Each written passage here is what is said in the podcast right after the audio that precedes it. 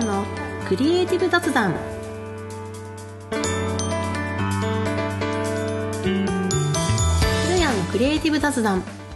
このチャンネルではフリーランスのグラフィックデザイナー古谷が日々の仕事で感じたことや大切にしていることなどをお話ししています。忙しい日々のちょっとしたエッセンスになったら嬉しいです。では始めていきましょう。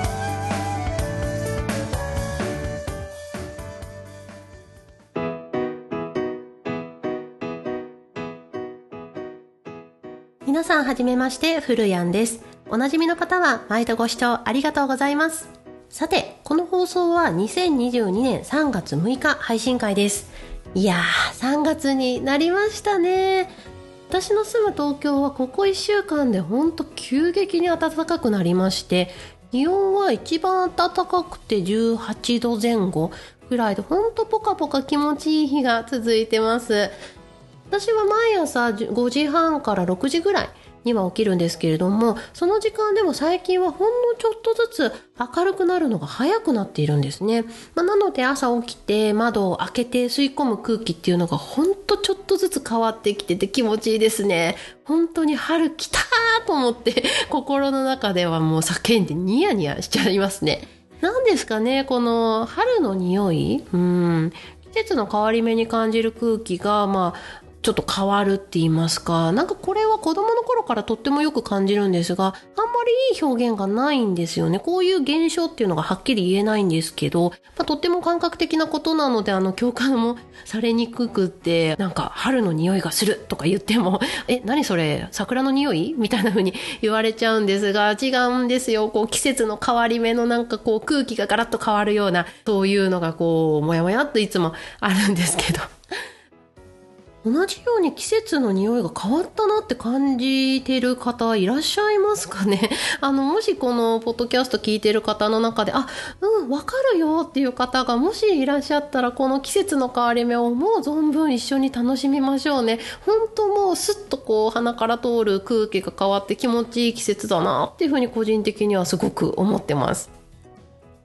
さて、前回はデザイナーの成長に関してお話ししていたんですが、今回はその続きをしていきたいと思ってます。日々デザインに関する情報を発信している古谷なんですけれども、もうずっとずっとこんな風にポジティブに順調に進んできたわけでは全然ないんですね。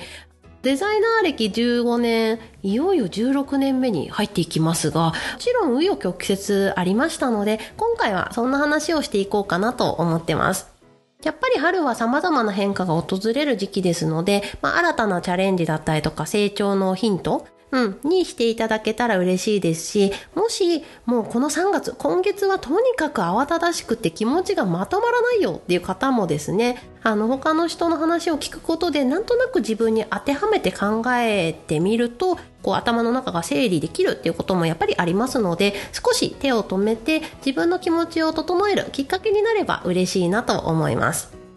では、古谷のクリエイティブ雑談、今回はちょっと長めの内容になりそうかなと思ってますが、第9回目スタートしましょう。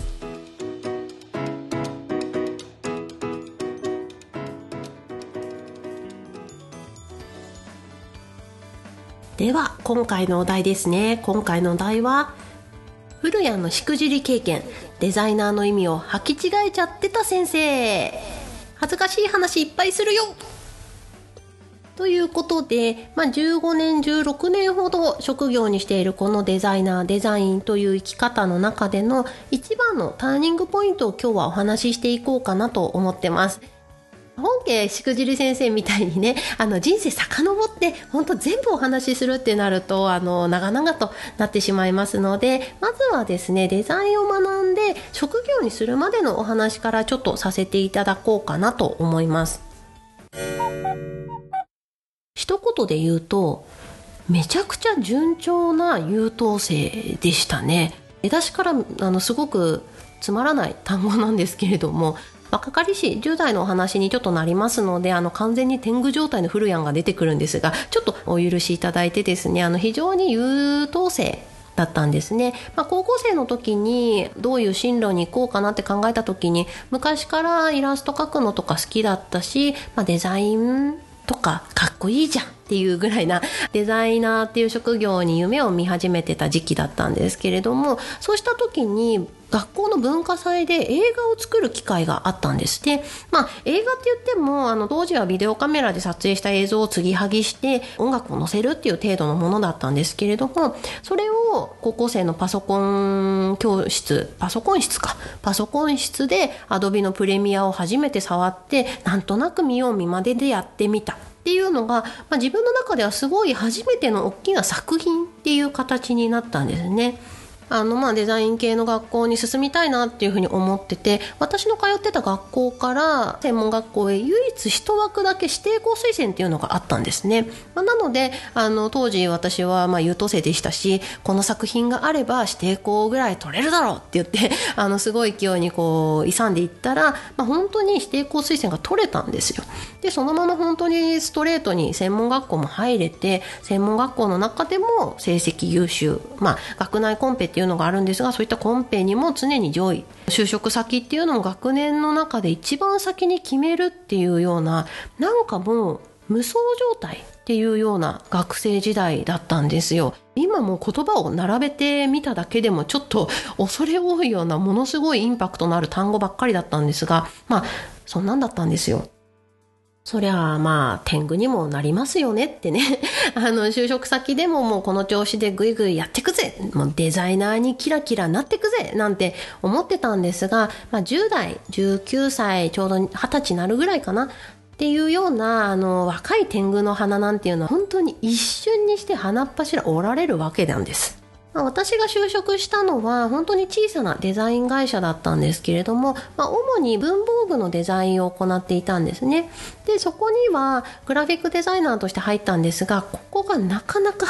ちょっと大変で丸い形のメモ帳を作ってくださいとで、メモ帳の形はこれです。使う素材はこれですって、すべて準備されてるんですね、仕事の内容が。それに従ってデザインを組んでも、まあ、先輩とか上司に提出しても、なんか、違うんだよねっ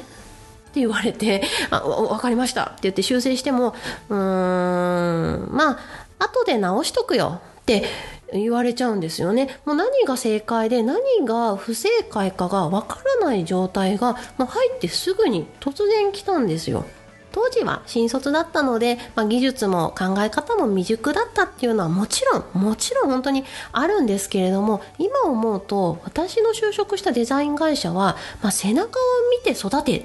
ていうちょっと職人気質なスタンスの会社さんだったんですよね。まあ、例えばもっと例を出してみると、まあ、とある案件で郵便ポストの素材を作ってくださいっていうふうに言われて Adobe のイラストレーターとか Photoshop とかを使って作るんですけれどもどういったポストが求められているかもわからないまま郵便ポストを延々と何個も何十個も作るわけですよ。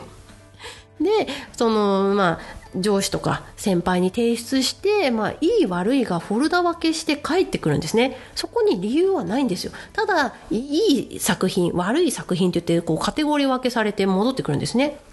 で、まあその先輩が修正してみると、まあやっぱりそれっぽくなるよな。でもそれを具体的には教えてくれない。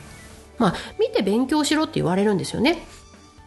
でなんとかこう食らいついて頑張っていたんですが特にそういう成功体験よくできたじゃんこれいいねって言われることもないままあの闇雲に頑張っている日々が続いたんですね。ここら辺でだんだん怪しくなってきたのがわかると思うんですがもう高校生専門学生時代はもう本当にもう天狗で私なんて一番って思ってて実際現場に出てみたら何の役にも立たないし何の売り物も作れない。作ったとしても全部先輩に直されて先輩が残業してあの遅くまでいる。でも自分は先に返されるみたいな。状況で全然デザイナーの仕事が思い描いたのと違うんですよね。まあそんな日々が続いてると、ちょっと私はデザインセンスがないんだなとか、デザイナーに向いてないんだなって、どんどんどんどんマイナス方向に気持ちがいっちゃったんですね。もうその間結構まあ何年か頑張ったんですが、あっという間にそういう期間が過ぎ去っていって、どんどんどんどんこう楽しくなくなっちゃうと。その会社を結局は辞めることにしたんですけれども、その時自分の中でデザイナーっていう職業自体も辞めてしまうんですね。で、もう二度とデザイナーにはならない。もうデザインの仕事はしないっていうふうに決めるんですだってあれだけ何年も1日24時間仕事のことばっかり考えて作って仕上げてもいいとは言われない。楽しいとも思えないしデザインすることが苦痛で仕方ない。もうそれって正直この職業向いてないっていうことじゃないですか。うんまあそんなこんながあってもう自分には向いていないということできっぱりとデザイナーっていう職業を辞めてしまうんですね。でまあそこからちょっと年単位であの時間は経過していくんですけれどもいよいよ転機が訪れるんですね。あちょっとなんかこの言い方はしくじり先生っぽくやっと戻ってきたんですけれども、まあ、転機が訪れるんです。当時たまたまアルバイトで入っていた会社で今のフルヤン夫夫？私の主人に会うんですね、まあ、ちょっと呼び方難しいんですがフルヤンの夫うんまあちょっとフルヤン・オットットにしときますかね、まあ、当時のフルヤン・オットットと会うわけです。で当時の私を聞いたフルヤン・オットットがですね私に言ったんです。お客さんと対話してものづくりをする経験を君は絶対にした方がいい。お客さんと対話するって何？って当時は思ってたんですが、まあ、確かにもっとなんかこう文化祭みたいにワイワイみんなで何か作るってなんか面白そうってこう当時の私にはふすっと自分の中に入ってきたんですね。でまああの趣味の延長みたいな感じでもう一回自分でデザインっていう形でものづくりをやってみようかなと思ってまあよく言えば武者修行みたいなものを始めてみたんです。まあ、武者修行といっても知り合いのチラシをちょっと作らせてもらったりとか、あとは、まあ、当時好きだった小劇団にも飛び込み営業してスタッフにならしてくださいっていうふうに言って スタッフになって演劇で使う小道具作ったりとかあとは宣伝関係の広報マリを担当したりとか。するようになってだんだんだんだん楽しいっていうふうにもう一回思えるようになったんですね。みんなでワイワイワイワイどんなの作る？どんなビジュアルにする？あすごいフルヤン作るのめっちゃいいじゃんみたいな風にすごい素直に褒めてくれるんですよね。いいねっていうふうに呼ばれるのがこんなに楽しいことなんだな。自分の好きなものだけ作ってればよかったんじゃなくって相手の思うことを作るってこんなに楽しいんだなっていうふうに思えるようになったんですよね。デザインに関することをもっと知りたいなもっと学びたいなっていうふうに思えるようになったので再びデザインの現場に戻ってみることを考えたんです。ただ一旦はもうデザイナーには二度とならない。デザイン仕事はしないっていうふうにまで思ってたのに正社員で果たして働けるのかまたこう潰れていってしまうんじゃないかっていう不安があったんですよねあのやっぱりデザインすることっていうのが楽しいってもう一回思えたのでそれをまたダメにはしたくないっていうのがあったので、まあ、まずはそういうような全力の働き方じゃなくって、まあ、アシスタント契約社員って言えばいいんですかねっていう形で就職してみることにしたんです。で嫌になったらすぐにやめればいいなっていうような気持ちの余裕を作っておいたんですね当時は。やっとここからがデザイナー仕事の第2章になっていくわけです。デザイナー人生第2章がスタートしていきます。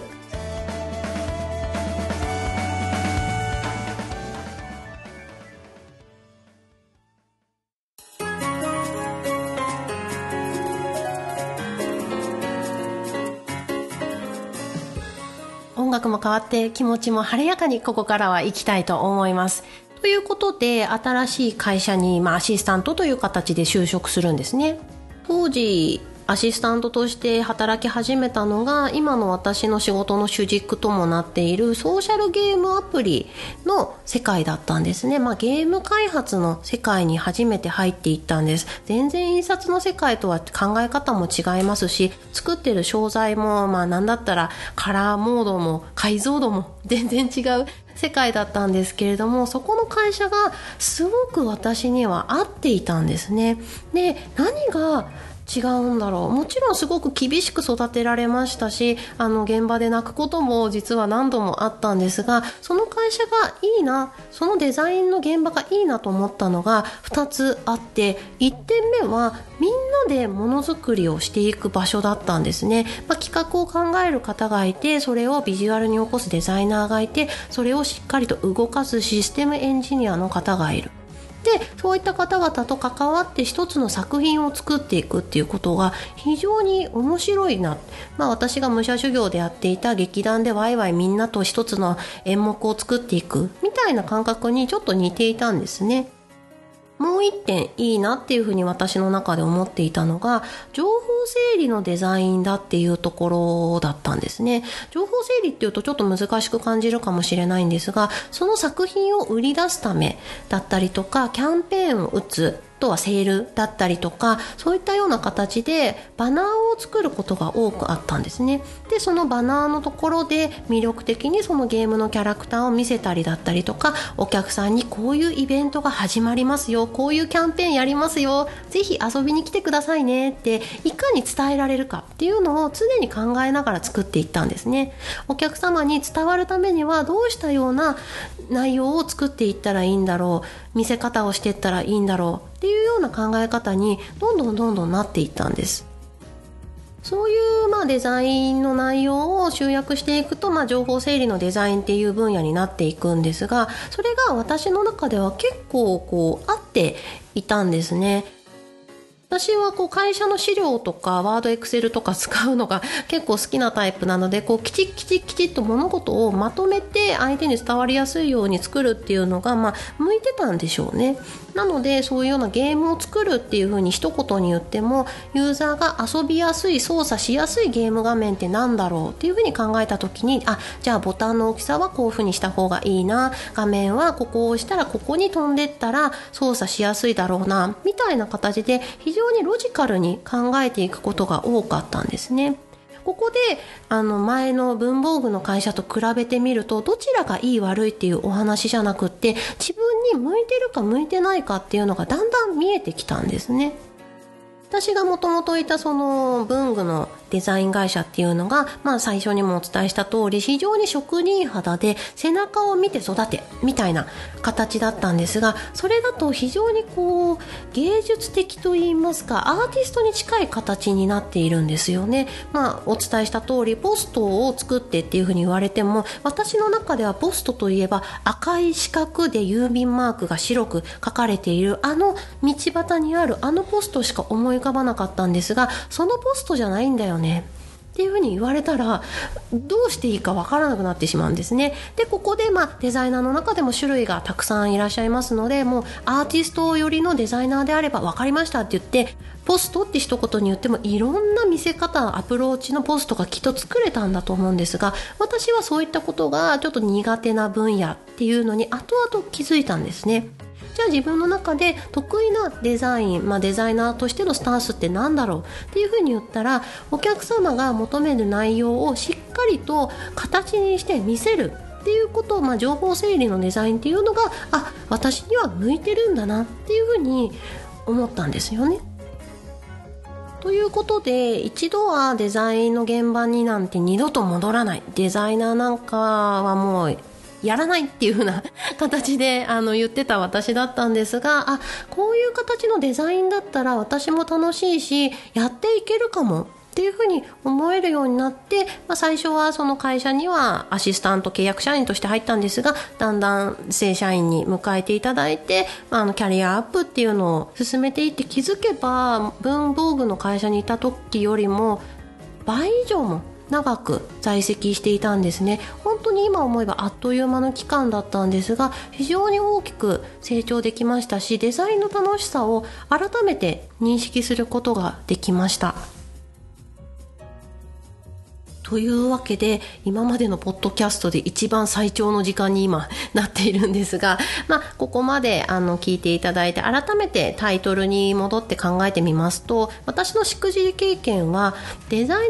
ナーの、まあ、意味とかそういうようなやり方種類っていうのを履き違えちゃってたんですね。最初に入ったデザイン事務所で行っていた仕事の内容がデザイナーの全てだっていうふうに思っちゃってたんですが全然そんなことはなくっていろんな種類いろんな特徴を持ったデザイナーもいるしデザインの仕事ってものすごく幅広くあるんだなっていうのを改めてあの皆さんにも知っていただけたらなっていうふうに思って今日のしくじり経験をやってみました。現在の私は企業デザイナーというところから独立しましてフリーランスとしてグラフィックだったりイラストの仕事を、まあ、なり合いとしているデザイナーなんですけれどもその傍らですねデザインの楽しさだったりとか、まあ、技術とかテクニックっていうところをお伝えする、まあ、講師業っていうのもやってます。まあ、古谷先生としての活動にも力を入れてるんですけれども、その先生っていう中で生徒さんとお付き合いをしてると、なかなかこう、焦ってらっしゃる方がいらっしゃるんですよね。早くデザインの技術を身につけて、早く仕事にして、早く収入に結びつけたい。っていうところなんですけれどもやっぱりそんな簡単に綺麗なデザインっていうのがうまく作れないしなんかいろいろ覚えなきゃいけないこともあるしルールっていうのもあるしなんかちょっとモチベーション下がっていくななんか収入にも結びつかないし向いてないのかなっていうようなぐるぐるぐるぐるすごく速いペースで焦りを感じてらっしゃる方がいらっしゃるんですけれどもデザイナーの仕事って今日の私のしくじり経験の中でもあった通り白か黒かデザイナーになれるかなれないかこれが向いてる向いてないっていうのが一つの現場では分からなかったり一つの仕事の中では判断しづらいところがやっぱりあるんですね。自分の中の本質として持っている、まあ、ものと合ってるか合ってないかっていうところもやっぱり関わってきますので、まあ、チャレンジしてみてすぐに結果が出したいっていうのはもちろん、まあ、生活の上では収入も大切なのでわかるんですけれどももう少し長い目でグレーゾーンで走っていってもいい期間があるよっていうのをなんとなく理解していただけたらなっていうふうに思います。でそのグレーゾーンを走っていく中で試行錯誤をして自分なりに向いてるのは何だろう好きなことって何だろうみたいなもので照らし合わせていくと自分にはこれが向いている白か黒かっていうのがだんだんと見えてくるものだと思います。私も15年16年の中で試行錯誤をたくさんできた中で今の姿がありますのでこうすぐに今すぐに結果を出したいんだで結果が出なかったらやめちゃうっていうのも一つなんですがやめちゃうのはすぐにできるのでやめない工夫を何かしてみるっていうのも一つあるんじゃないかなと思って今日のしくじり授業の締めとさせていただこうと思います。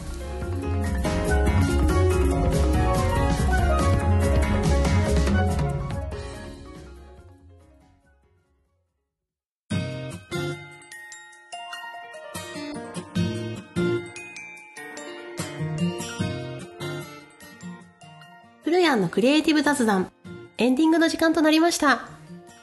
いやー、長くなってしまったんですが、ここまで聞いていただいた方々、ありがとうございました。私も二十歳前後のことを思い出して、だいぶ途中熱くなってしまったんですけれども、まあ、すべていい経験だなと思ってます。で、最後にもう一つ、そういえばって思い出したのが、オフィスの空間、その仕事する空間の作り方っていうのも大事だなと思っていて、まあ、ちょっとまた一社目のね、文具の会社のお話で申し訳ないんですけれども、その会社のオフィスって窓なかったんですよ。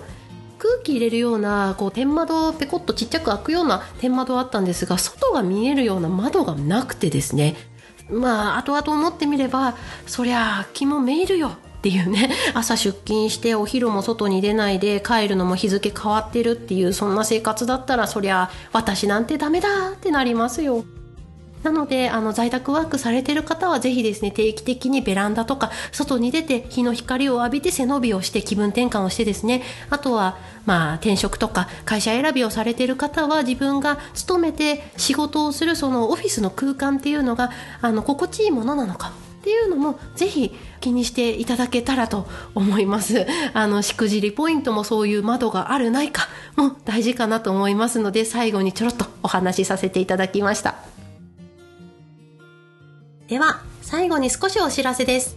私、フルヤンは、主にインスタグラムでデザイン初めての方に向けた技術や知識の発信を行っています。インスタグラムの検索ウィンドウから、ひらがなでフルやん、漢字で先生と検索していただけたら出てきます。デザインアイディアのストック方法や最新エンタメ情報などもアップしていますので、がっつりデザイナーを目指しているという方じゃなくても楽しんでいただけるかなと思います。もし聞いてくださっている方の中でデザイナーのお仕事興味あるな、ちょっと話してみたいなという方にはオンラインで個人レッスンも行っておりますので、こちらも詳細はインスタグラムに書いてあります。この配信の概要欄にも記載しておきますので、ぜひご覧ください。